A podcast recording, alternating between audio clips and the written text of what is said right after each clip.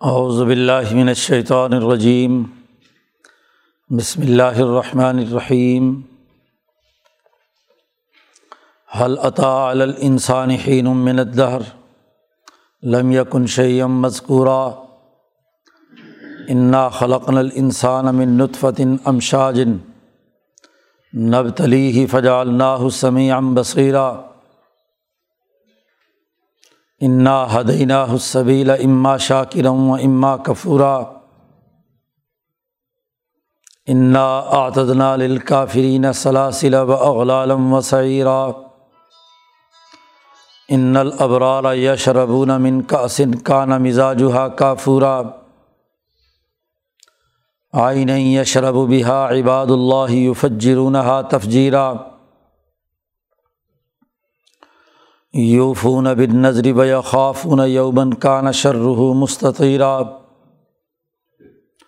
و یتعمون الطعام علی حبه مسکین و یتیما و اسیرا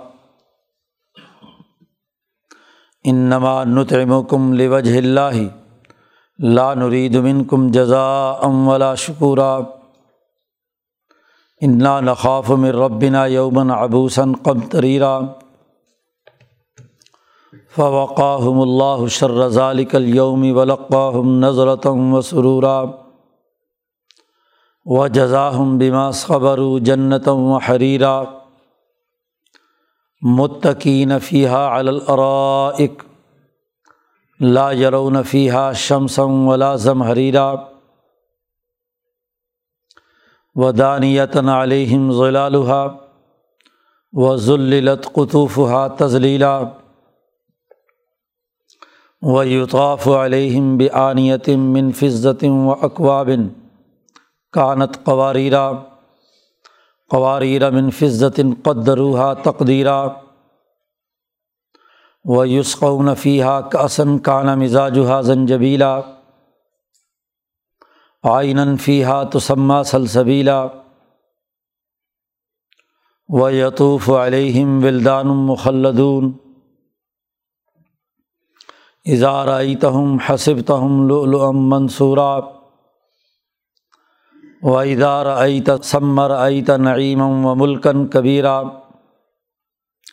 عالیہم سیاب سندسن خضروں و استبرق و حلو وصاور من فضہ و ثقاہم ربہم شرابً تہورا ان حاضہ کان لکم جزا ام و کان سایکم مشکورہ یہ صورت الدہر کے رکوع ہیں۔ کل ذکر کیا گیا تھا کہ صورت قیامت سے صورت ضحیٰ تک قیامت کو عنوان بنا کر قرآن حکیم نے اپنا پروگرام اور اپنی نصیحت واضح کی ہے۔ قرآن حکیم کو بطور نصیحت کے اور تذکرہ کے بیان کرنے کے لیے موت کے بعد کے واقعات اور انسان جن جن مراحل سے گزرے گا، اس کی تفصیلات بیان کی گئی ہیں۔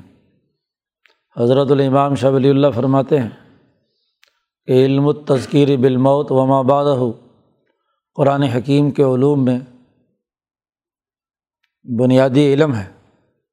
پانچ بنیادی علوم میں سے اور یہ علم پوری وسعت کے ساتھ پورے علمی منہج کے ساتھ امام الانبیاء حضرت محمد مصطفیٰ صلی اللہ علیہ وسلم کو عنایت کیا گیا ہے۔ علم التذکیر بھی اعلیٰ اللہ ابراہیم علیہ السلام سے شروع ہوا اور علم التذکیر بھی ایام اللہ موسیٰ علیہ السلام پر نازل کیا گیا تھا۔ اور چونکہ نبی اکرم صلی اللہ علیہ وسلم تمام اقوام عالم کی طرف رسول بنا کر بھیجے گئے ہیں، اس لیے قرآن حکیم نے اقوام عالم کا جو عالمی اجتماع حشر کے میدان میں ہوگا، اس سے متعلق جو علمی منحج ہے، وہ اللہ پاک نے حضرت اقدس صلی اللہ علیہ وسلم کو عنایت کیا ہے۔ اور موت کے بعد جو سب سے اہم ترین مرحلہ ہے، وہ قیامت اور قیامت کے بعد کے واقعات ہیں۔ تو قرآن حکیم نے قیامت کے اس علم کو پورے علمی اور عقلی تقاضوں کے ساتھ انسانیت کو سمجھایا ہے۔ مولانا سندھی رحمۃ اللہ علیہ فرماتے ہیں کہ یہ علم الموت و مبادہ ایک باقاعدہ علم ہے، جو عقلی اور فنی طور پر علمی انداز میں اپنے تمام مقاصد و اہداف بیان کرتا ہے۔ مولانا سندھی فرماتے ہیں، بڑے افسوس کی بات ہے کہ جو علم باقاعدہ علمی، عقلی اور فنی بنیادیں رکھتا ہے۔ ہمارے یہاں عام طور پر مذہبی طبقہ اس کو ان معاملات کے اندر عقل کے دخل کو ممنوع قرار دیتا ہے۔ جو علم عقلی ہے، اس کو غیر عقلی بنانے کے لیے، تعبدی طور پر ماننے کے لیے لوگوں کو مجبور کیا جاتا ہے۔ یہی وہ علم و فکر کی کجی ہے کہ جس کے نتیجے میں قرآن حکیم کی صحیح تفہیم نہیں ہوتی۔ نبی اکرم صلی اللہ علیہ وسلم کو کہ علم عطا کیا گیا اور اس علم کو علمی بنیادوں پر سمجھنا، سمجھانا اور اس کے بنیادی اثاثی امور کو پیش نظر رکھنا، یہ قرآن حکیم کی تفہیم کے لیے انتہائی ضروری اور ناگزیر ہے۔ جیسے تورات کی تفہیم، علم التذکیر بھی ایام اللہ کے بغیر اور علم التذکیر بھی اعلیٰ اللہ کے بغیر ممکن نہیں ہے۔ قرآن حکیم چونکہ جامع کتاب ہے، تو یہاں قرآن حکیم کا علم الاحکام ان تینوں تذکیرات کے بغیر سمجھ میں نہیں آتا۔ اور خاص طور پر بین الاقوامی انقلاب کا پہلو علم التذکیر بالموت و آبادہ کے بغیر ممکن نہیں ہے۔ تو صورت القیامہ سے جو صورتیں آخر تک چل رہی ہیں ان صورتوں میں قیامت اور موت کے بعد کے معاملات اور واقعات کو قرآن حکیم نے تفصیل سے بیان کیا ہے اور اس علم کی اساس پر قرآن حکیم کے مقاصد اور مفاہیم متعین کیے ہیں اور اسے سمجھایا ہے۔ اس صورت میں بھی یہی ہے کہ پہلے رقوع میں قرآن حکیم نے انسان پر موت کے بعد کے جو مراحل ہیں، بلکہ اس کی تخلیق سے جو شروع ہو جاتے ہیں مراحل اس کا اختتام کہاں اور کیسے ہوگا؟ تو مسلمان اور کافر کو جو نتائج اس کے حاصل ہونے اپنے اپنے اعمال کے مطابق، تو اسے قرآن حکیم نے پہلے بیان کیا ہے اور پھر دوسرے رقوع میں قرآن حکیم نے اپنے نزول کے مقاصد و اہداف اور احکامات واضح کیے ہیں کہ ہم نے یہ کتاب مقدس قرآن حکیم کس لیے نازل کی ہے، یہ تذکرہ ہے اور اس میں یہ یہ بنیادی کام ہے۔ جو تمام لوگوں کو کرنے ہیں، انسانیت کی کامیابی کے یہی معیارات ہیں۔ شروع میں ایک اہم سوال کرتے ہوئے قرآن حکیم نے غور و فکر کی دعوت دی ہے۔ قرآن حکیم دعوت دیتا ہے اور عقلی شعور کو اپیل کرتے ہوئے اپنی بات سمجھاتا ہے، سوالات رکھتا ہے اور سوال ایسا ہوتا ہے کہ جس کا جواب کامن سینس کے مطابق ہر آدمی سمجھ سکتا ہے۔ قرآن حکیم نے کہا حل عطا انسان کیا انسان پر کوئی ایسا وقت گزرا ہے زمانے میں سے؟ ادہر کا لفظ الگ استعمال کیا ہے۔ پورے دہر کا ایک جز وہین کہلاتا ہے۔ تو پورے زمانے کا کوئی ایسا لمحہ وقت گزرا ہے انسان پر کہ لم یکن شیم مذکورہ کہ وہ کوئی قابل ذکر چیز نہیں تھی، جس کا کوئی تذکرہ ہی نہیں تھا۔ جب اس کی حقیقت ہی موجود نہیں تھی تو اس کا ذکر کیا ہونا؟ ذکر تو اس چیز کا ہوتا ہے جو اپنا ایک وجود رکھے۔ تو جس کا وجود ہی نہیں، نام و نشان تک نہیں تھا اس کا، اس کی پیدائش سے پہلے کوئی جانتے بھی نہیں تھے لوگ۔ کائنات میں کوئی اس کا علم تھا، تو کیا انسان پر اس کی زندگی میں، اس کائنات کے زمانے میں کوئی ایسا لمحہ وقت گزرا ہے کہ جس میں وہ قابل تذکرہ نہیں تھا؟ جس میں کوئی چیز بھی اس کی ایسی ذکر والی نہیں تھی کہ اس کا کوئی نام رکھا جائے، کچھ کہا جائے۔ نہیں۔ ظاہر ہے کہ جواب واضح ہے کہ پیدائش سے پہلے انسان پر ایک ایسا وقت طویل ترین گزرا ہے جب وہ اس دنیا میں قرۂۂ عرض پہ موجود نہیں تھا۔ اب یہ سوال اٹھا دیا اور از خود جو صاحب عقل و شعور ہے، وہ اس سوال کا جواب حاصل کر لے گا۔ کہ اس سے پہلے کچھ نہیں تھا۔ اچھا اب تخلیق ہوئی تو اس تخلیق کا تذکرہ کیا۔ انا خلق نل انسان من نطفتن ام شاجن ہم نے انسان کو پیدا کیا۔ یہ وجود میں نہیں تھا، عدم میں تھا۔ ہم نے اس کو تخلیق کیا۔ اللہ نے اپنے کائنات کی تمام قوتوں اور اسباب کا جب اللہ تبارک و تعالیٰ تذکرہ کرتا ہے تو اس کو جمع کے سیغے سے لاتا ہے۔ انا خلقنا۔ ہم نے پیدا کیا ہے۔ امام شاہ ولی اللہ دہلوی رحمۃ اللہ علیہ فرماتے ہیں کہ جب یہ قرآن حکیم اس طرح کے جملے استعمال کرتا ہے، تو دراصل ملائے اعلیٰ اور ملائے صافل کی تمام قوتیں اس میں تقوینی اور تشریحی تمام قوتیں اپنا کردار ادا کرتی ہیں۔ ارادہ الہی کسی انسان کی تخلیق کا ہوتا ہے، تو وہ ارادہ الہی جیسے ہی عرش الہی سے تمام کائنات کی قوتوں تک پہنچتا ہے۔ تو ہر ہر قوت اپنی اپنی جگہ پہ حرکت میں آتی ہے اور اس کے مطابق کردار ادا کرتی ہے۔ جب انسان کا نطفہ وجود میں آیا تو اس نطفے کے بننے کا عمل بھی اس کائنات کی تمام قوتوں سے وجود میں آیا۔ کہیں سے غذا آئی، کہیں سے پانی آیا اور کہاں کہاں سے کون کون سی غذائیں اور کون کون سی چیزیں وہ بھی اپنی جگہ پر۔ اور پھر جس باپ کی اولاد اسے بننا ہے، اس کے آبا و اجداد سے جو اس کا سلسلہ چلا آ رہا ہے نثر در نسل اس کی تخلیق کا وقت آتا ہے تو ساری قوتیں اس میں شامل ہیں۔ خود نبی کرم صلی اللہ علیہ وسلم نے فرمایا، میں پاکیزہ ماؤں کے پیٹوں میں رہا ہوں اور پاکیزہ اور محترم اور معزز لوگوں کے ماتھوں اور پیشانیوں پر رہا ہوں۔ اسی لیے حضرت عبداللہ جو نبی اکرم صلی اللہ علیہ وسلم کے والد گرامی ہیں، تو روایات کے مطابق مکہ مکرمہ میں جب ہاں جی وہ چلتے تھے تو لوگوں کو ان کے ماتھے پر ایک نور محسوس ہوتا تھا۔ اور جب آپ صلی اللہ علیہ وسلم کا نور بی بی آمنہ کے پیٹ میں منتقل ہوا تو وہ نور لوگوں کو نظر آنا غائب ہو گیا، وہ نظروں سے اوجل ہو گیا۔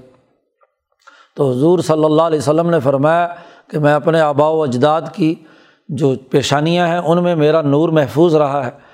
آدم سے لے کر اب تک اور میری ماؤں کے پیٹوں میں میرا ماں کا وجود رہا ہے۔ انسان آج جدید سائنس بتلاتی ہے کہ انسان جو ہے وہ ماں اور باپ کا پچاس پچاس فیصد حصہ ہوتا ہے۔ تو یہ پچاس پچاس فیصد حصہ پوری اوپر سے لے کر نیچے تک کہا آیا۔ قرآن نے یہاں بڑا ایک جامع جملہ استعمال فرمایا، ام شاجن، کہ وہ نطفہ مختلف مراحل سے ہم اس کا خلاصہ اور جوہر نکالتے آئے۔ تو انسانیت آدم علیہ السلام سے لے کر اب تک اس انسان کے وجود آنے تک اس کے نطفے کا وہ دائرہ جو ماں باپ کے ذریعے سے آنا ہے، وہ وہاں سے اس کا خلاصہ آیا۔ پھر اس باپ نے یا دادے پردادوں نے جو غذا کھائی، جو تمام چیزیں ان کے جسم میں منتقل ہوئیں، ان کا جوہر اس خلاصے کی شکل میں، اس نطفے کی شکل میں آیا۔ اور پھر رحم مادر میں ام شاجن، باپ کہیں سے کسی نسل سے ہے، ماں کسی دوسری نسل سے چلی آ رہی ہے۔ اور پھر دونوں کا جب کراس ہوتا ہے، کروموسوم جب بیضے کے اندر داخل ہوتا ہے اور دونوں آپس میں مل کر اپنا ہاں جی ذائگوٹ بنانا شروع کرتے ہیں۔ تو اس تمام میں ام شاجن کا لفظ استعمال کر کے آگے کا نب تلی ہی اسے مختلف مراحل سے گزارتے ہیں۔ حضرت شاہ صاحب نے اور حضرت شیخ الہند نے اس کا ترجمہ نب تلی ہی کا کیا کہ آدم سے لے کر اب تک اور مختلف غذاؤں اور مراحل سے گزر کر پلٹتے ہوئے ہم یہاں تک لائے۔ عام مفسرین تو اس کا ترجمہ کرتے ہیں کہ ہم نے انسان کو پیدا کیا آزمانے کے لیے۔ تو آزمائش کی بات تو کئی جگہ قرآن پیچھے کر چکا ہے۔ نب الوا کو میّ کو محسن و عملہ وہاں عمل کی تخلیق کا مرحلہ ہے اور وہ عمل کی تخلیق یا ہدایت کا مرحلہ تو اس آیت میں آگے آ رہا ہے۔ اس لیے جامع ترجمہ یہاں ولی اللہ فکر کے مطابق یہی بنتا ہے۔ جو حضرت شیخ الند رحمۃ اللہ علیہ نے کیا ہے کہ ہم پلٹتے رہے اس کے۔ اس کا نطفہ مختلف مراحل سے ہم پلٹتے رہے اور وہ مراحل رحم مادر میں بھی اس نے طے کیے۔ مثلاً وہ نطفہ تھا، پھر علاقہ بنا، پھر مضغہ بنا، مختلف مراحل سے گزرتے ہوئے وہ ایک بھلا چنگا انسان بن گیا۔ تو یہ مختلف مراحل میں ہم اسے پلٹتے رہے۔ فج اللہ سمیع بصیرہ اور پھر ہم نے ان مختلف مراحل سے گزر کر یہ نطفہ ایک ایسی شکل اختیار کر گیا کہ جو سننے والا بھی تھا اور دیکھنے والا بھی تھا۔ رحم مادر میں تو نہ اسے کچھ نظر آتا تھا، نہ کچھ سنتا تھا، اگرچہ وہاں کا بھی اپنا ایک سننا اور دیکھنا ہے۔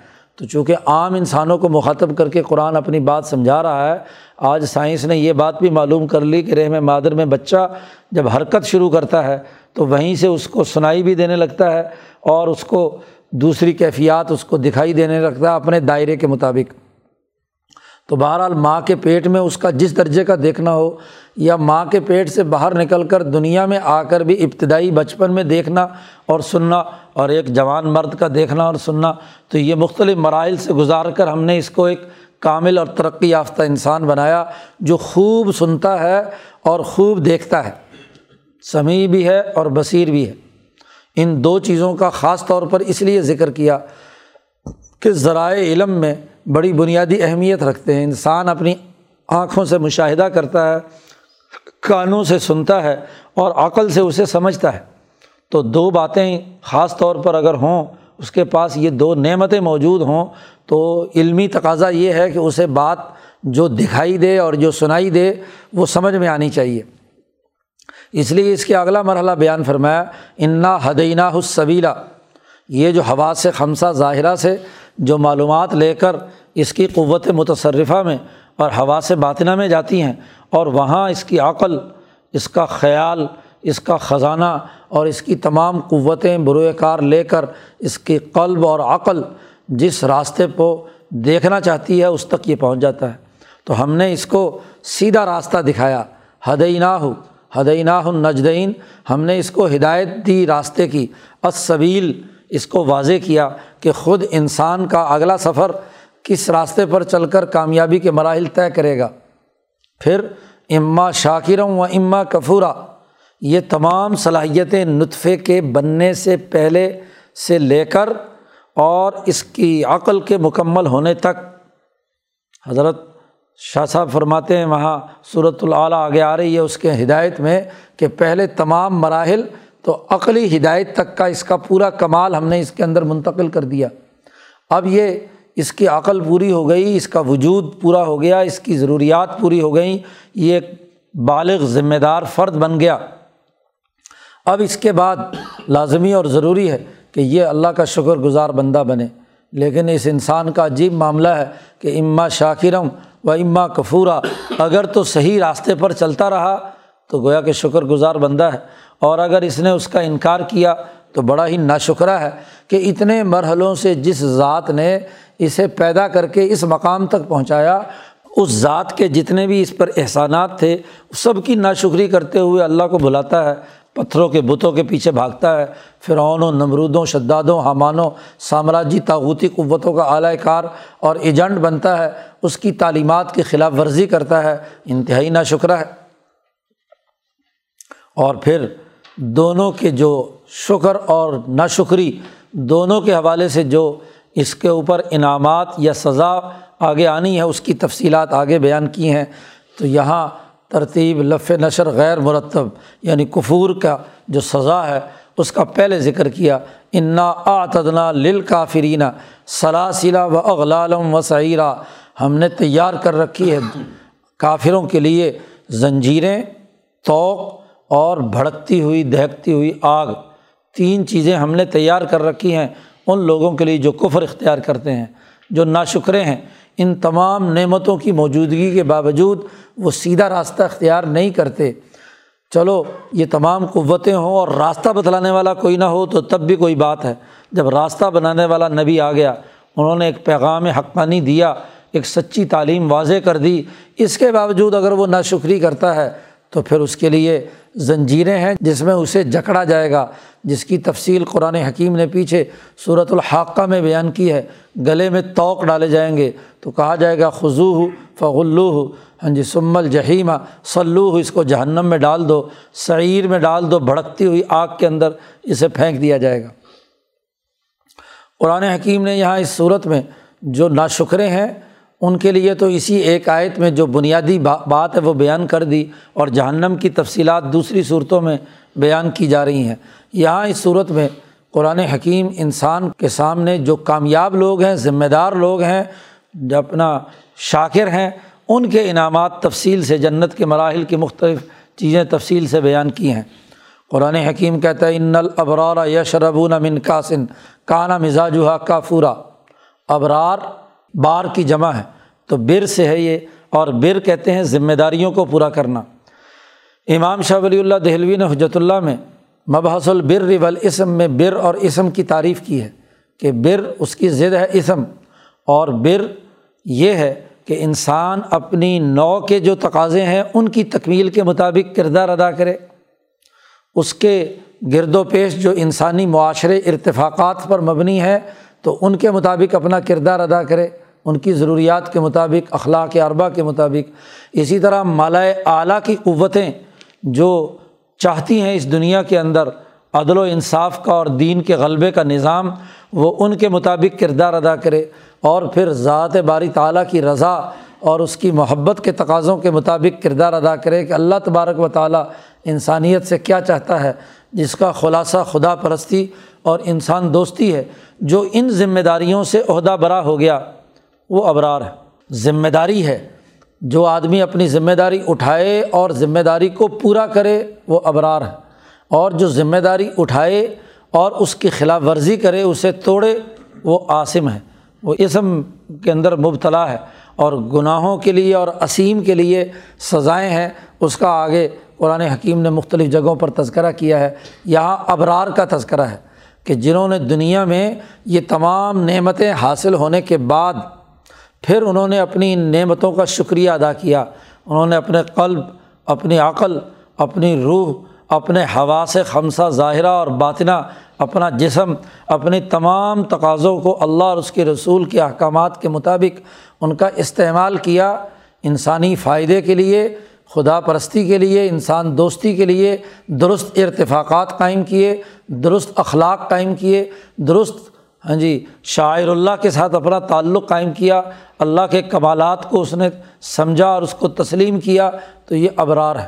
اب ان ابرار نے چونکہ اپنی پوری زندگی ہوش سنبھالنے سے لے کر، ایمان لانے سے لے کر موت تک ان تمام ذمہ داریوں کو نبھایا، اس لیے ان کے لیے انعامات کی پوری فہرست یہاں قرآن حکیم نے بیان کی ہے کہ یش ربون امن قاسن کانا مزاجو ہا کافورا۔ عربوں کے یہاں ایسی شراب ایسا شربت اور ایسا پانی جس میں کافور ملا ہوتا تھا، وہ بہت ہی لذیذ اور ذائقے دار، کیونکہ کافور ٹھنڈا ہوتا ہے۔ عرب کے تبتے صحرا میں جہاں ہر طرف لوئیں چل رہی ہیں، وہ ٹھنڈا ٹھار پانی پینا جس کے اندر پینے سے بھی ٹھنڈک ہو اور خود بھی ٹھنڈا ہو، تو اس کو ٹھنڈا کرنے کے لیے اسے استعمال میں لایا جاتا ہے۔ اسی لیے یہ قلبی شعرا وغیرہ آج بھی برف بنانے کے لیے، چیزوں کو ٹھنڈا کرنے کے لیے استعمال میں لایا جاتا ہے۔ تو یہ عربوں کے یہاں اس جی تفت صحرا میں ایک بہت بڑی نعمت تھی۔ تو اس قرآن حکیم کہتا ہے، انسان کو جنت کی نعمتیں اس کے مطابق سمجھائی گئی ہیں، جو گرد و پیش میں وہ اپنے حالات کے مطابق دیکھتا ہے۔ پیچھے صورت محمد میں گزرا تھا کہ جب وہ جنت میں داخل ہوں گے تو ید خلحم الجنت ارفا حالم کہ وہ جنت میں داخل ہوں گے، اس جنت کو جس کو وہ جانتے ہوں گے، اس کے احساسات اور ادراکات دنیا میں ان کے سامنے ہو گئے تو جو کافور کا ملا ہوا شربت پی کر، جو انسان پہ راحت اور سکون اور اطمینان تبتے صحرا میں اور گرمی میں ہوتی ہے، قرآن حکیم نے اس کو واضح کیا ہے کہ جنت میں، حالانکہ جنت کا کافور اور دنیا کے کافور میں زمین آسمان کا فرق ہے، وہ کافور نہ کسی آنکھ نے دیکھا، نہ کسی کان نے سنا، نہ کہیں اس کے بارے میں ادراک ہوا۔ ایسا کافور اور ایسا شربت انہیں پلایا جائے گا۔ من کاسن پیالوں میں پلایا جائے گا، جس کے اندر مکسنگ ہوگا۔ ہاں جی یہ کافور شیک ہوگا، کافور کا شیک، مزاج ہوا اور یہ نہیں کہ وہ ایک آدھ پیالہ ہی ہوگا۔ آئین چشمہ ہے، کافور کا، یہ شربت کا۔ یا شرب و بہا عباد اللہ۔ اللہ کے بندے اس سے وہ کافور کا یہ شربت پئیں گے۔ یو فجی رونا تف جیرا اور ایسا نہیں کہ کوئی ایک آدھ جگ اور ایک آدھ گلاس مل گیا یا کسی ٹینکی وینکی میں مل گیا، چشمہ پھوٹ رہا ہے اور اس میں سے جو چاہے جتنی چاہے نالیاں اپنی طرف لے آئے۔ یوفت جرون تفجیرا، اس میں سے نالیاں پائپ لائن لگا کر جس سے جیسے چاہے مختلف نہریں اس کی اپنی طرف لانا چاہے تو وہ بھی اپنا جنتی اپنی طرف لائیں گے۔ احادیث اور روایات میں آتا ہے کہ نبی اکرم صلی اللہ علیہ وسلم کا جو مقام محمود ہے آپ کا جو گھر ہے، اس کے اندر یہ چشمہ ہے اور وہاں سے یہ پھوٹتا ہے اور ہر مومن کے گھر تک پہنچے گا، وہ اپنے پائپ اور اپنی نہر کو جتنا چاہے چوڑا کرنا چاہے، جتنا بڑا کرنا چاہے، اس چشمے سے ہاں جی سیراب ہونے کے لیے وہ کر سکتا ہے۔ اپنی اپنی طلب اور اپنی اپنی چاہت اور اپنے اپنے تقاضے کے مطابق۔ یوفون بن نظری و یقافون یومن کان شرح مستطیرہ ابرار وہ ہیں۔ ابرار کی حقیقت بھی ساتھ ساتھ قرآن حکیم بیان کر رہا ہے۔ وہ جو بنیادی اثاثی امور امام شاہ ولی اللہ دہلوی نے البر کے حوالے سے حجرت اللہ میں بیان کیے ہیں، وہ دراصل قرآن حکیم کی مجموعی تعلیمات سے اخذ کرتا ہے۔ اس کے مختلف پہلو یہاں قرآن حکیم بیان کر رہا ہے۔ یوفون بن نظری جب وہ کوئی نظر، منت مان لیں یعنی کوئی ذمہ داری اپنے اوپر قبول کر لیں، تو اس ذمہ داری کو پورا پورا کرتے ہیں۔ یوفون بن نظری نظر سے اصطلاحی نظر بھی ہو سکتی ہے اور وہ بھی ہر وہ کام جس کو آدمی نے بطور ذمہ داری کے اپنے اوپر قبول کیا ہے، کسی جماعت میں شامل ہوا، ایمان والی جماعت کا حصہ بنا، جہاد کے اندر کوئی ذمہ داری اس نے قبول کی، دعوت کی کوئی ذمہ داری قبول کی، وہ خاندانی نظام کا حصہ بنا، وہاں ذمہ داری معاہدہ نکاح کر کے اس نے حاصل کی، معاہدہ بے کر کے، معاہدہ عمرانی قائم کر کے، سیاسی معاہدات، معاشی معاہدات، قومی اور بین الاقوامی جو ذمہ داری بھی اس نے قبول کی ہے بطور نظر کے تو یو فون اس کو پورا کرتا ہے۔ انسانی سماج عبارت ہے معاہدات سے اور معاہدات نظر ہی ہوتے ہیں۔ جب آپ ایک معاہدے پر حلف اٹھا لیتے ہیں، ایک آئین اور دستور کو مان لیتے ہیں، ایک معاہدہ عمرانی کو تسلیم کر لیتے ہیں، تو آپ کا ہی بنایا ہوا کیوں نہ ہو، تو وہ آپ کی گویا کہ نظر ہے۔ آپ نے ذمہ داری قبول کر لی کہ میں اس معاہدے کی پاسداری کروں گا۔ تو اب اس معاہدے کو انہوں وہ پورا کرتے ہیں، جو مان لیتے ہیں، جو تسلیم کر لیتے ہیں، جس دستور کو، جس معاہدے کو اس کو پورا کرتے ہیں۔ اسی کے ساتھ ساتھ وہ یقافون یومن وہ ڈرتے ہیں کہ ایسے دن سے کہ کانا شر روح مستطیرہ، کہ اس کا شر بہت ہی وسیع پھیلا ہوا ہے، اس کا پھیلاؤ بڑا وسیع ہے اس کا شر کا۔ قیامت کے دن میں جب شر اگر آئے اور بد اخلاقی انسان کرے، معاہدات کو پورا نہ کرے، ذمہ داریوں سے عہدہ برا نہ ہو، تو اس کا شر بھی بہت بڑا ہے۔ عذاب کی کیفیت بھی بہت بڑی ہے، تو وہ اس دن کے عذاب سے ڈرتے ہیں جب انہیں حساب و کتاب دینا ہے، ذمہ داریوں کے بارے میں پوچھا جائے گا۔ نبی کرم صلی اللہ علیہ وسلم نے فرمایا علاق الکم رائن وک الکم مسعول عن رعیت ہی خبردار، تم میں سے ہر آدمی رائی ہے، ذمہ دار ہے۔ اور ہر ایک سے سوال کیا جائے گا اس کی رعایا کے بارے میں۔ حت المرا رایتن فی بیتی زوجیہ حتیٰ کہ خاتون بھی اپنے خامن کے گھر میں سربراہ ہے۔ اس سے بھی پوچھا جائے گا وہیا مصولتن اس سے بھی پوچھا جائے گا کہ تم نے بچوں کی پرورش، گھر بار کی حفاظت، باقی امور کی ذمہ داریاں تم نے پوری کی ہیں یا نہیں؟ تو اس دن سے ڈرتے ہیں۔ قرآن حکیم نے ایک اور ان کا رویہ بھی بیان کیا۔ یت امون تعام حب ہی کھانے کی خود ضرورت اور کھانے کے ساتھ خواہش اور چاہت ہے، اس کے ساتھ دلی محبت بھی ہے، لیکن اس کے باوجود یہ کھانا باوجود اس کی محبت کے کسی مسکین کو کھلا دیا۔ خود کھانے بیٹھے، واقعات صحابہ کے اور اولیاء اللہ کے کہ کھانے کی ضرورت ہے، لے کی لقمہ ابھی تھوڑا کوئی مانگنے والا آ گیا تو وہ اپنی روٹی اٹھا کر ادھر دے دی۔ ہاں جی تو ابرار وہ ہیں جو یت عمونت تعام لوگوں کے کھانے کا بندوبست کرتے ہیں، اس کا نظام بناتے ہیں کہ ہر آدمی جو اس کی معاشی ضروریات ہیں، اس کی کفالت ہو۔ عمر فاروق ڈرتے ہیں کہ فرات کے کنارے کتا بھی بھوک سے مر گیا تو مجھ سے پوچھو گی انسانیت کا اتنا خوف ہے کہ ہر انسان کی بھوک اور اس کی ضرورت کو پورا کر رہے ہیں۔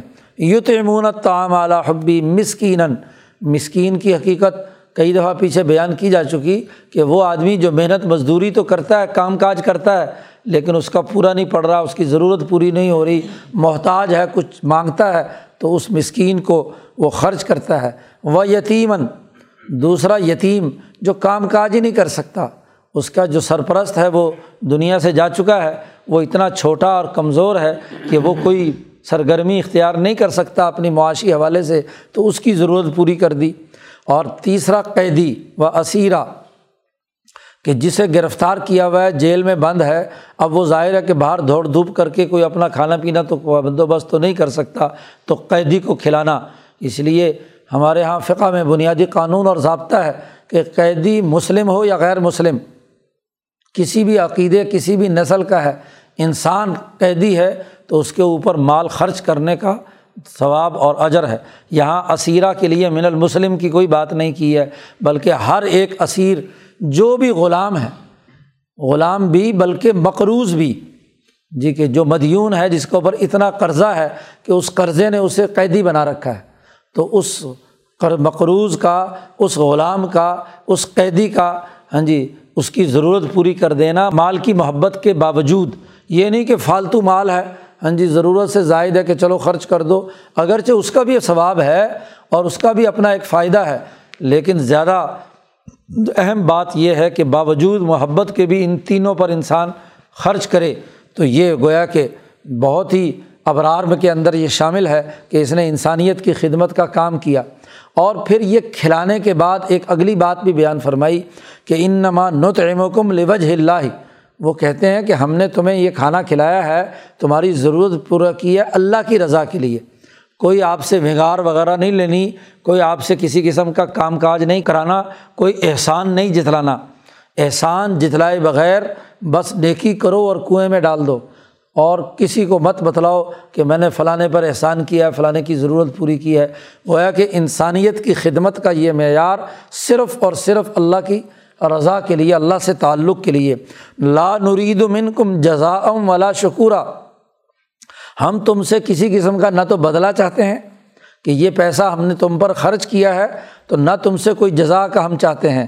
اور نہ یہ چاہتے ہیں کہ تم ہماری شکر گزاری کرو کہ جی بڑا شکریہ آپ نے ہم پر احسان کیا۔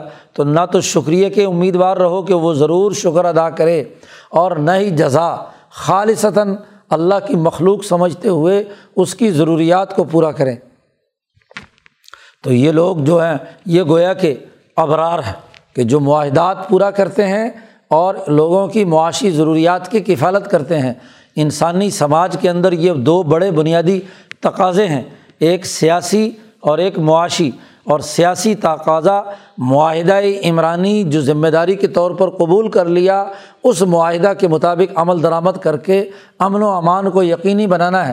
اور معاشی معاملہ یہ ہے کہ جو معاشی وسائل ہیں، وہ انسانیت پر خرچ کرنے کا نظام بنانا، سسٹم بنانا طریقۂ کار بنانا، بھیک منگے پیدا کرنا مقصد نہیں ہے۔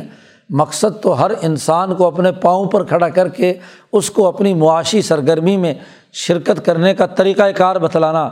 جیسے ایک غریب آدمی سائل جو ہے وہ حضور کے پاس مانگنے کے لیے آتا ہے۔ تو حضور صلی اللہ علیہ وسلم نے اس نوجوان سے کہا کہ اپنے گھر میں جو چیز ہے وہ لاؤ، کمبل اور ہاں جی وہ پیالہ لا کر فروخت کیا، اس کا کہا یہ دستی ڈالو اس میں اور کوہاڑی لو اور رسا لو اور جاؤ، جا کر جنگل سے لکڑیاں کاٹو اور لا کر فروخت کرو۔ یہ بھی یتمونت تعامہ میں ہے۔ یہ نہیں کہ مفت خورے پیدا کر دیے جائیں، بیکار نکارا سوسائٹی میں یتیم خانے بنا دیے جائیں اور ان یتیم خانوں پر پیسے خرچ کیے جائیں۔ جی ان کے اوپر وسائل خرچ کیے جائیں۔ ہاں کام کاج کرنے کے باوجود نہیں پورا پڑ رہا، تو تب اس کے اوپر خرچ کریں۔ تو بات بھی ہے، یہ نہیں ہے کہ وہ ایسے یتیم خانے ہو ناکارہ، ہٹے کٹے ہر وقت بیٹھے ہوئے ہیں اور وہاں روٹیوں ان کو تقسیم کرنے کے لیے آ رہے ہیں۔ یاد رکھو، اس طرح کے یتیم خانے بنانا قطعی طور پر ہاں جی دین کے اندر ممنوع ہے۔ یہ جو آج یتیم خانے ہم نے فضول قسم کے بنا رکھے ہیں ہاں جی سسٹم کی خرابی اسے دور نہیں کرتے، نظام معیشت درست نہیں کرتے اس ضروریات کو پورا کرنے کا نظام نہیں بناتے۔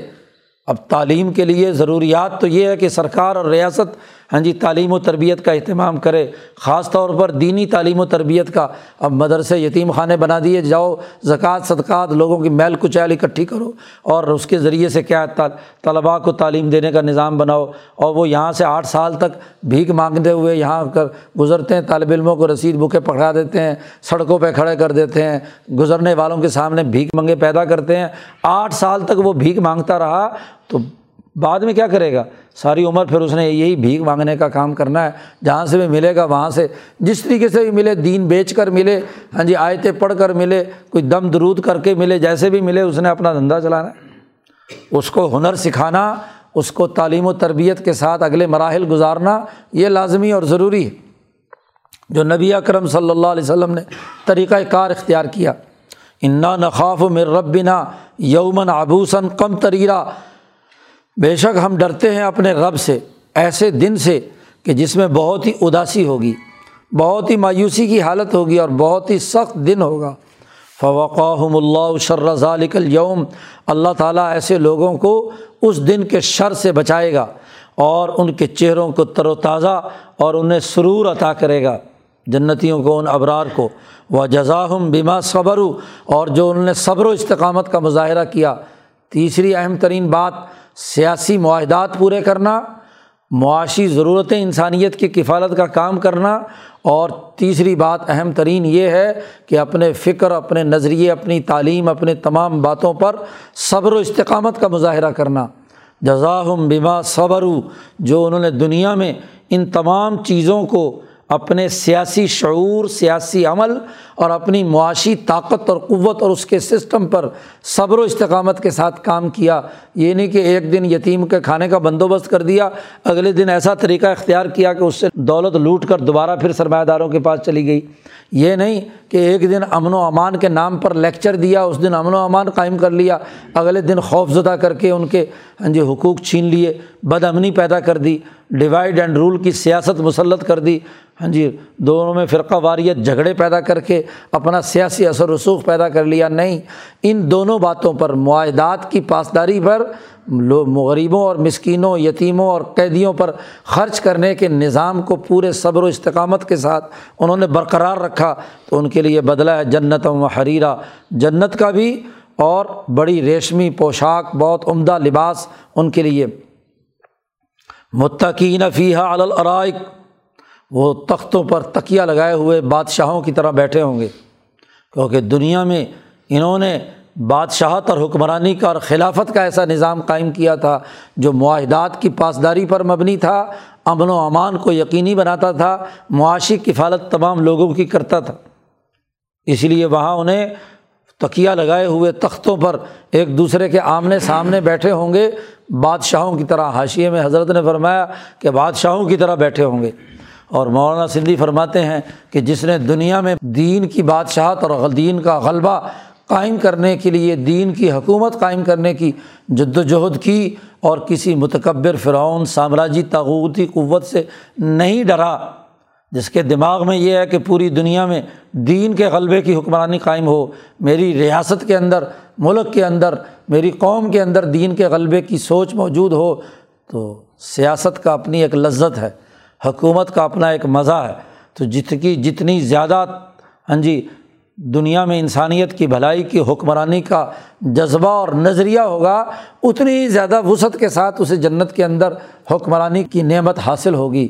ابو بکر صدیق رضی اللہ تعالیٰ عنہ حضور صلی اللہ علیہ وسلم کے مدح میں قصیدہ کہتے ہوئے کہتے ہیں کہ اے اللہ آتم آتنی ملکن کبیرن مجھے ایک ملک کبیر عطا فرما، جو آگے بھی آیت آ رہی ہے۔ ہاں جی تو جنتیوں کی سب سے بڑی نعمت ملک کبیر ہے۔ آگے جملہ آ رہا ہے سمر آئی تھا نعیم و ملکن کبیرہ انہیں بہت بڑا بادشاہت اور حکمرانی عطا کی جائے گی۔ تو مولانا سندھی کہتے ہیں، آج مسلمان کی سوچ غلامی کی اور پستی کی بنا دی کہ وہ بہت چھوٹی سی بات پر قناعت اختیار کیے ہوئے غلامی پر قناعت اختیار کیے ہوئے، چھوٹی سی چودراہٹ اپنے گھر کی ہو یا ایک زیادہ سے زیادہ کسی جماعت کی ہو یا کسی ادارے کی ہو تو وہ اس پر خوش ہے۔ نہیں، اسے تو پوری دنیا میں اٹھنا ہے اور دین کی حکمرانی قائم کرنی ہے۔ سامراجی طاوتی قوت اور اس کا نظام توڑنا ہے۔ تو یہ جو پست سوچ ہے اس سے نکل کر بلندی کی طرف جائے گا تو اسی درجے میں اس کو اسی طرح کے تقیے نصیب ہوں گے۔ اسی طرح کی اس کی ہاں جی بیٹھنے کا انداز ہوگا۔ ایک بیچارہ چھوٹی سی جگہ کی حکمرانی کر رہا ہے تو اس کو وہاں کا تقیہ نصیب ہوتا ہے۔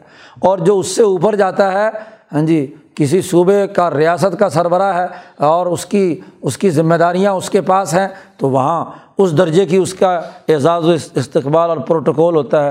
اور جو پوری ریاست یا بین الاقوامی درجے کا ہاں جی وہ اپنا پروٹوکول رکھتا ہے، تو جنت میں اس کی طرح کا اسے پروٹوکول ملے گا۔ تو متقین فی الرائق لا یرونفیہ شمسم ولا ضم وہ اس کے اندر نہ تو ایسی کڑی دھوپ جو تکلیف دہ ہو، وہ بھی نہیں دیکھیں گے، اور نہ ہی ضم نہ ایسی سردی کے جسے ٹھٹھرتے رہیں۔ درمیانہ معتدل، بہت ہی عمدہ ماحول کے اندر ٹمپریچر بالکل نارمل ہوگا، نہ سردی سخت اور نہ گرمی سخت، تو بہت اچھے ماحول کے اندر ہوں گے۔ وہ دانیتن علیہم ضلع ان کے سائے ان پر جھکے ہوئے ہوں گے۔ درختوں کے جو باغات کے سائے ہیں وہ ان پر جھکے ہوئے ہوں گے اور وہ ذلت قطوف ہاتھ تزلیلا اور ان درختوں پر جو پھل ہیں، ان کے جو گچھے ہیں، وہ بہت ہی جھکے ہوئے، نیچے آئے ہوئے، یہاں تک کہ اٹھتے، بیٹھتے، لیٹتے، جس وقت جیسے خواہش ہو، اس میں سے توڑیں اور کھائیں۔ اور وہ یوتاف علیہم بآنیتم من فضتن ان کے اوپر برتن گھومیں گے۔ کھانے پینے کی اشیاء کے برتن بار بار جب کوئی دعوت ہوتی ہے تو پلیٹیں آ رہی ہیں، جا رہی ہیں، ڈونگے آ رہے ہیں، جا رہے ہیں، تو چاندی کے بنے ہوئے یہ برتن یوتاف گردش میں ہوں گے۔ وہ اقوابن اور پیالے کانت قواریرا وہ انتہائی صاف شفاف شیشے کے ہوں گے۔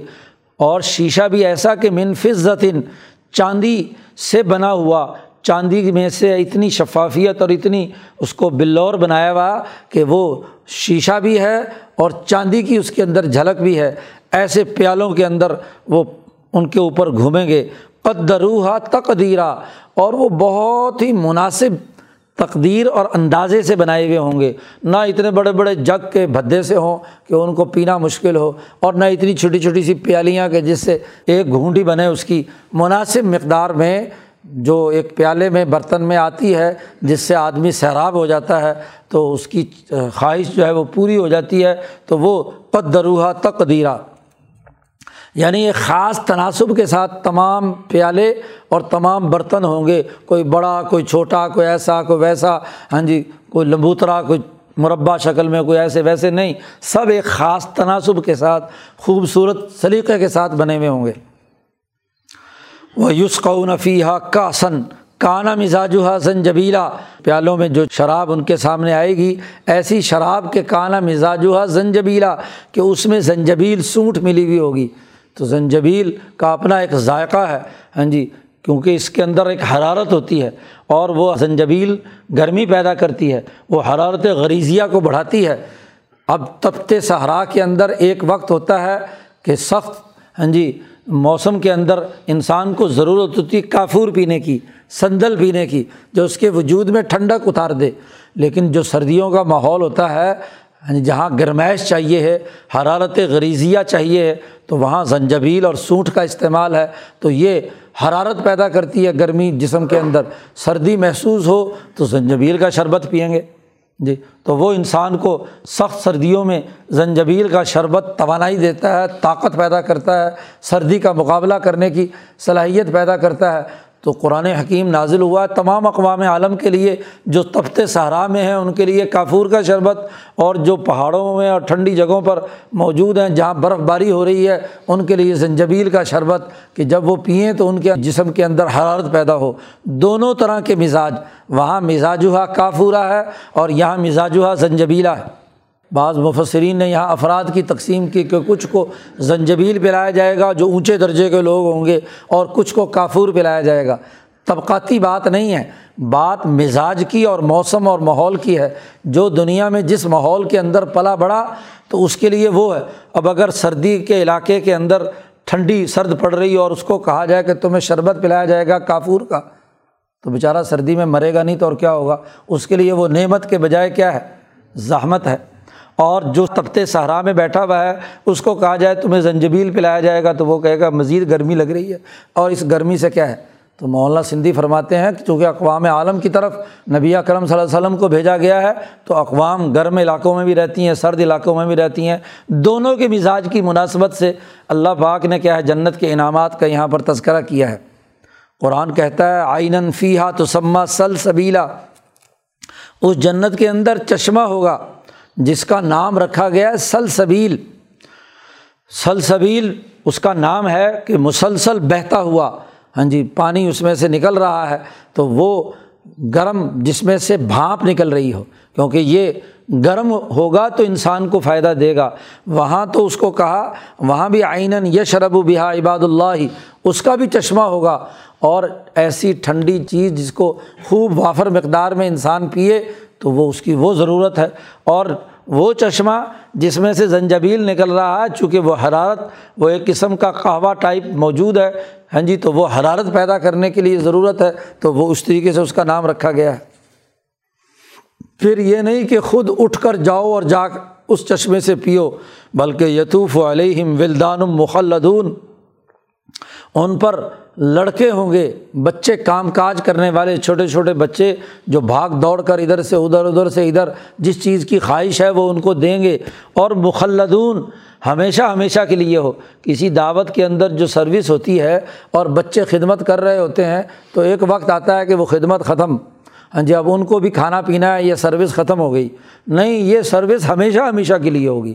جس وقت بھی جنت کے اندر دونوں معنی ہو سکتے ہیں کہ یہ مخلدون سے مراد یہ ہے کہ ہمیشہ ہمیشہ یہ سروس رہے گی۔ نوجوان لڑکے خدمت گار موجود ہوں گے اور دوسرا یہ کہ مخلدون وہ ان کو ہاں جی موت نہیں آئے گی، وہ ہمیشہ ہمیشہ کے لیے کام کریں گے۔ یہ بھی مخلدون کا معنی ہو سکتا ہے۔ اظہار آئی تہم حسب تہم جو ورک فورس ہے، کام کاج کرنے والی ہے، وہ الٹے سیدھے کپڑے پہنے ہوئے ہوں، بے تکا ان کی کوئی ایک وردی نہ ہو، تو وہ بھی نظروں کو ہاں جی نہیں بھاتی۔ قرآن کہتا ہے اظہار آئی تہم ہوں تو ہم جب انہیں دیکھو گے تو بہت ہی محسوس کرو گے کہ وہ بکھرے ہوئے موتی ہیں۔ اتنے سفید چمکدار، اتنے بہترین اور عمدہ اور اتنے ڈسپلن والے اور ایک ہی یونیفارم میں بہت ہی اچھے تو بکھرے ہوئے موتی یا مختلف رنگوں کے بھی ہیں تو ایک خاص تناسب کے ساتھ لو لو ام منصورہ۔ تو اس طریقے سے وہ کام، کاج کر رہے ہیں۔ گویا کہ ایسے روبوٹ ہیں ہاں جی جیسے چمکتے ہوئے ہیرے کی طرح سارے کام وہ کر رہے ہیں۔ آپ کے دل میں خواہش ہوئی تو فوراً اس کے علم میں آ گئی اور وہ فوراً وہ چیز لے کر حاضر ہو گیا۔ وحیزہ رعی تسما جب تو اس جگہ کو دیکھے گا۔ تخیل کی بات کی ہے کہ اپنے تخیل سے تم دیکھو۔ ہاں جی تو وہاں جب تم دیکھو گے تو رعی نعیمن و ملکن کبیرہ بہت ہی انعامات اور بہت ہی بڑی بادشاہت ہوگی۔ ملکن کبیرہ، بڑی حکمرانی ہوگی۔ جنتی جہاں تک گھوڑا دوڑائے، جہاں تک پہنچے، وہ ساری کی ساری ریاست اس کی ہوگی۔ دو باتوں کا تذکرہ کیا ہے، ایک نعیم کا اور ایک ملک کا۔ سیاست اور معیشت۔ معیشت کی جتنی بھی نعمتیں ہیں، کھانے پینے کی ہاں جی جو انسان کی غذائی ضروریات ہیں، وہ نعیم ہے اور ملکن کبیرہ اور ایک بڑی ریاست۔ اس ریاست میں یہ بکھرے ہوئے ہاں جی ہیرے جواہرات مولولو منصورہ، یہ ولدان یہ گھوم پھر رہے ہیں اور اس میں ہر چیز کی حکمرانی ہے۔ ہاں جی کھانا بھی، پینا بھی ہاں جی باقی بھی تمام امور میں بہت بڑا ملک گویا کہ انہیں حاصل ہوگا۔ ہر جنتی کو اپنا اپنا ایک ملک حاصل ہوگا۔ اور مولانا سندھی فرماتے ہیں کہ دنیا میں جس انسان کے اندر ملک کی کبھی خواہش ہی پیدا نہیں ہوئی، انہوں نے کہا سیاست کا دین میں کوئی حصہ نہیں ہے، حکومت نہیں ہے، اللہ میاں پلیٹ میں رکھ کے ہمیں دے دے تو ٹھیک ہے، ورنہ تو ہم جی خود ہماری کوئی خواہش نہیں ہے۔ تو طلب کے بغیر تو ماں اپنے بچے کو دودھ نہیں پلاتی، تو اللہ پاک میں کہتے ہیں مجھ سے مانگو اور مانگو بھی جنت الفردوس یعنی حکمراں نہیں مانگو۔ دنیا میں جنت دنیا کو بناؤ گے اپنی حکومت اور اپنی معیشی طاقت اور قوت سے، تو جنت ملے گی نا۔ طلب صرف زبان سے، حلق سے اوپر اوپر ہو، اور اس حکومت کو قائم کرنے کے لیے کوئی جد وجہد نہ ہو، کوئی تنظیم نہ ہو، کوئی اجتماعیت نہ ہو، کوئی طاقت اور قوت نہ ہو، تو کیا بادشاہت اور حکومت حکمرانی قائم ہوگی؟ تو یہ وہاں جنت کے اندر ملک کبیر بھی اور بڑی انعامات بھی ملیں گے۔ ان انعامات کی نوعیت عالیہم سیاب سن خضرن۔ اب یہاں بڑی بڑی حکمرانی کا جو تصور عربوں کے دماغوں میں تھا کہ کسرا کے درباروں میں گئے یا کیسر کے درباروں میں گئے، تو وہ لباس پہنتے تھے، بڑے نفیس قسم کے سبز باریک لباس، بہت ہی نظروں کو بھانے والے یا موٹا گف ریشم کے استبرق یا سندس۔ تو اس تناظر میں ہی ان کو بات سمجھائی جا رہی ہے۔ یہ لازمی اور ضروری نہیں ہے کہ جی یہ تمام چیزیں اسی طریقے سے ہوں کیونکہ دنیا کے سندس اور وہاں کے سندس میں اور یہاں کے استبرک اور وہاں کے استبرک میں زمین آسمان کا فرق ہے۔ تو وہ تو ایسی نعمتیں ہیں جن کو نہ کسی نے دیکھا، نہ سنا، نہ برتا، نہ کچھ۔ تو ان کی تو نوعیت ہی الگ ہے۔ یہاں کے انسان کے تناظر میں جتنا بھی وہ پرواز ملک کبیر کی اگر کوئی پرواز اس کے دماغ میں آ سکتی تھی تو تخت اور تخت پر بیٹھا ہوا وہ حکمران جو ریشم کا لباس پہنے ہوئے ہے اور ہیرے جواہرات، کنگن اس نے اپنے ہاتھوں میں پہنے ہوئے ہیں۔ وہ حلو اصاورہ منفظہ چاندی کے ہاں جی اس نے چڑھائے ہوئے ہیں پورے بازوؤں کے اندر کنگن اور گلے میں ہیرے جواہرات ڈاڑی میں ہیرے جواہرات پروئے ہوئے ہیں، بالوں میں پروئے ہوئے ہیں۔ تو یہ زیادہ زیادہ بادشاہت کا یہ تصور ان کے دماغ میں ہے۔ تو ان کے تناظر میں قرآن حکیم نے یہ بات بیان کی وہ ثقاہم رب ہم شرابن تہورا اور ان کا رب ان کو پلائے گا پاکیزہ شراب جو دیدار الہی سے حاصل ہوگی، اس شراب کا تو کوئی بدل ہی نہیں ہے۔ یہ دنیا کی حکمرانی یا اس طرح کی حکمرانیوں کی کیا حیثیت ہے کہ جب انسان ذات باری تعالیٰ کے مشاہدے میں، تجلی اعظم کے مشاہدے کے اندر غرق ہوگا۔ قرآن حکیم نے تمام نعمتوں کا تذکرہ کر کے کہا، ان نہذا کانا لکم جزا ان یہ تمہارے عمل کا بدلہ ہے، تمہارے لیے تمہارے لیے یہ جزا ہے تمہارے اعمال کا۔ جو بھی شاکر بنا، جس نے اپنی ذمہ داریوں کو پورا کیا، عہدہ برا ہوا اپنے تمام کاموں سے، تو یہ اس کی یہ جزا ہے۔ وکان سا یکم مشکورہ اور تمہاری جد وجہد اور کوشش وہ ضرور اللہ نے قبول کر لی۔ تم نے چونکہ شاکر بن کر دنیا میں کردار ادا کیا، تو تمہارے کام کی نعمتیں اپنی جگہ پر لگ گئیں۔ حضرت نے ترجمہ کیا کہ تمہاری کمائی، تمہاری جد وجہد تمہارے اعمال، یہ اپنی ٹکانے لگ گئی۔ یعنی پورا پورا اس کا بدلہ مل گیا انعامات کا، جو انعامات تمہیں دیے گئے ہیں۔ تو قرآن حکیم نے پہلے شروع صورت میں انسان کی تخلیق اور تخلیق کے بعد اس کے جو اعمال کے جو دو دائرے ہیں اور بالخصوص اس کا وہ سرکل جو ابرار کا ہے کہ ابرار یہ کام کریں گے تو یہ انعامات ان کے لیے ہوں گے۔ بر کی تعریف بھی کر دی، نیکوں کی تعریف بھی کر دی اور اس کے مطابق ان کی جزا بھی اور انعام بھی بیان کر دیا۔ تو یہاں قرآن حکیم نے موت کے بعد کے مراحل میں انسانوں کے اعمال کے جو نتائج ظاہر ہونے ہیں اسے یہاں بیان کیا اور پھر اگلے رقوع میں تفصیل کے ساتھ واضح کیا کہ یہ قرآن کس لیے نازل کیا ہے، کون کون سے امور تمہاری ذمہ داریوں میں ہیں، کون کون سے تم نے کام کرنے ہیں۔ ان شاء اللہ اس پر کل گفتگو ہوگی۔ اللہ تعالیٰ قرآن حکیم کو سمجھنے اور اس پر عمل کرنے کی توفیق عطا فرمائے۔ اللہ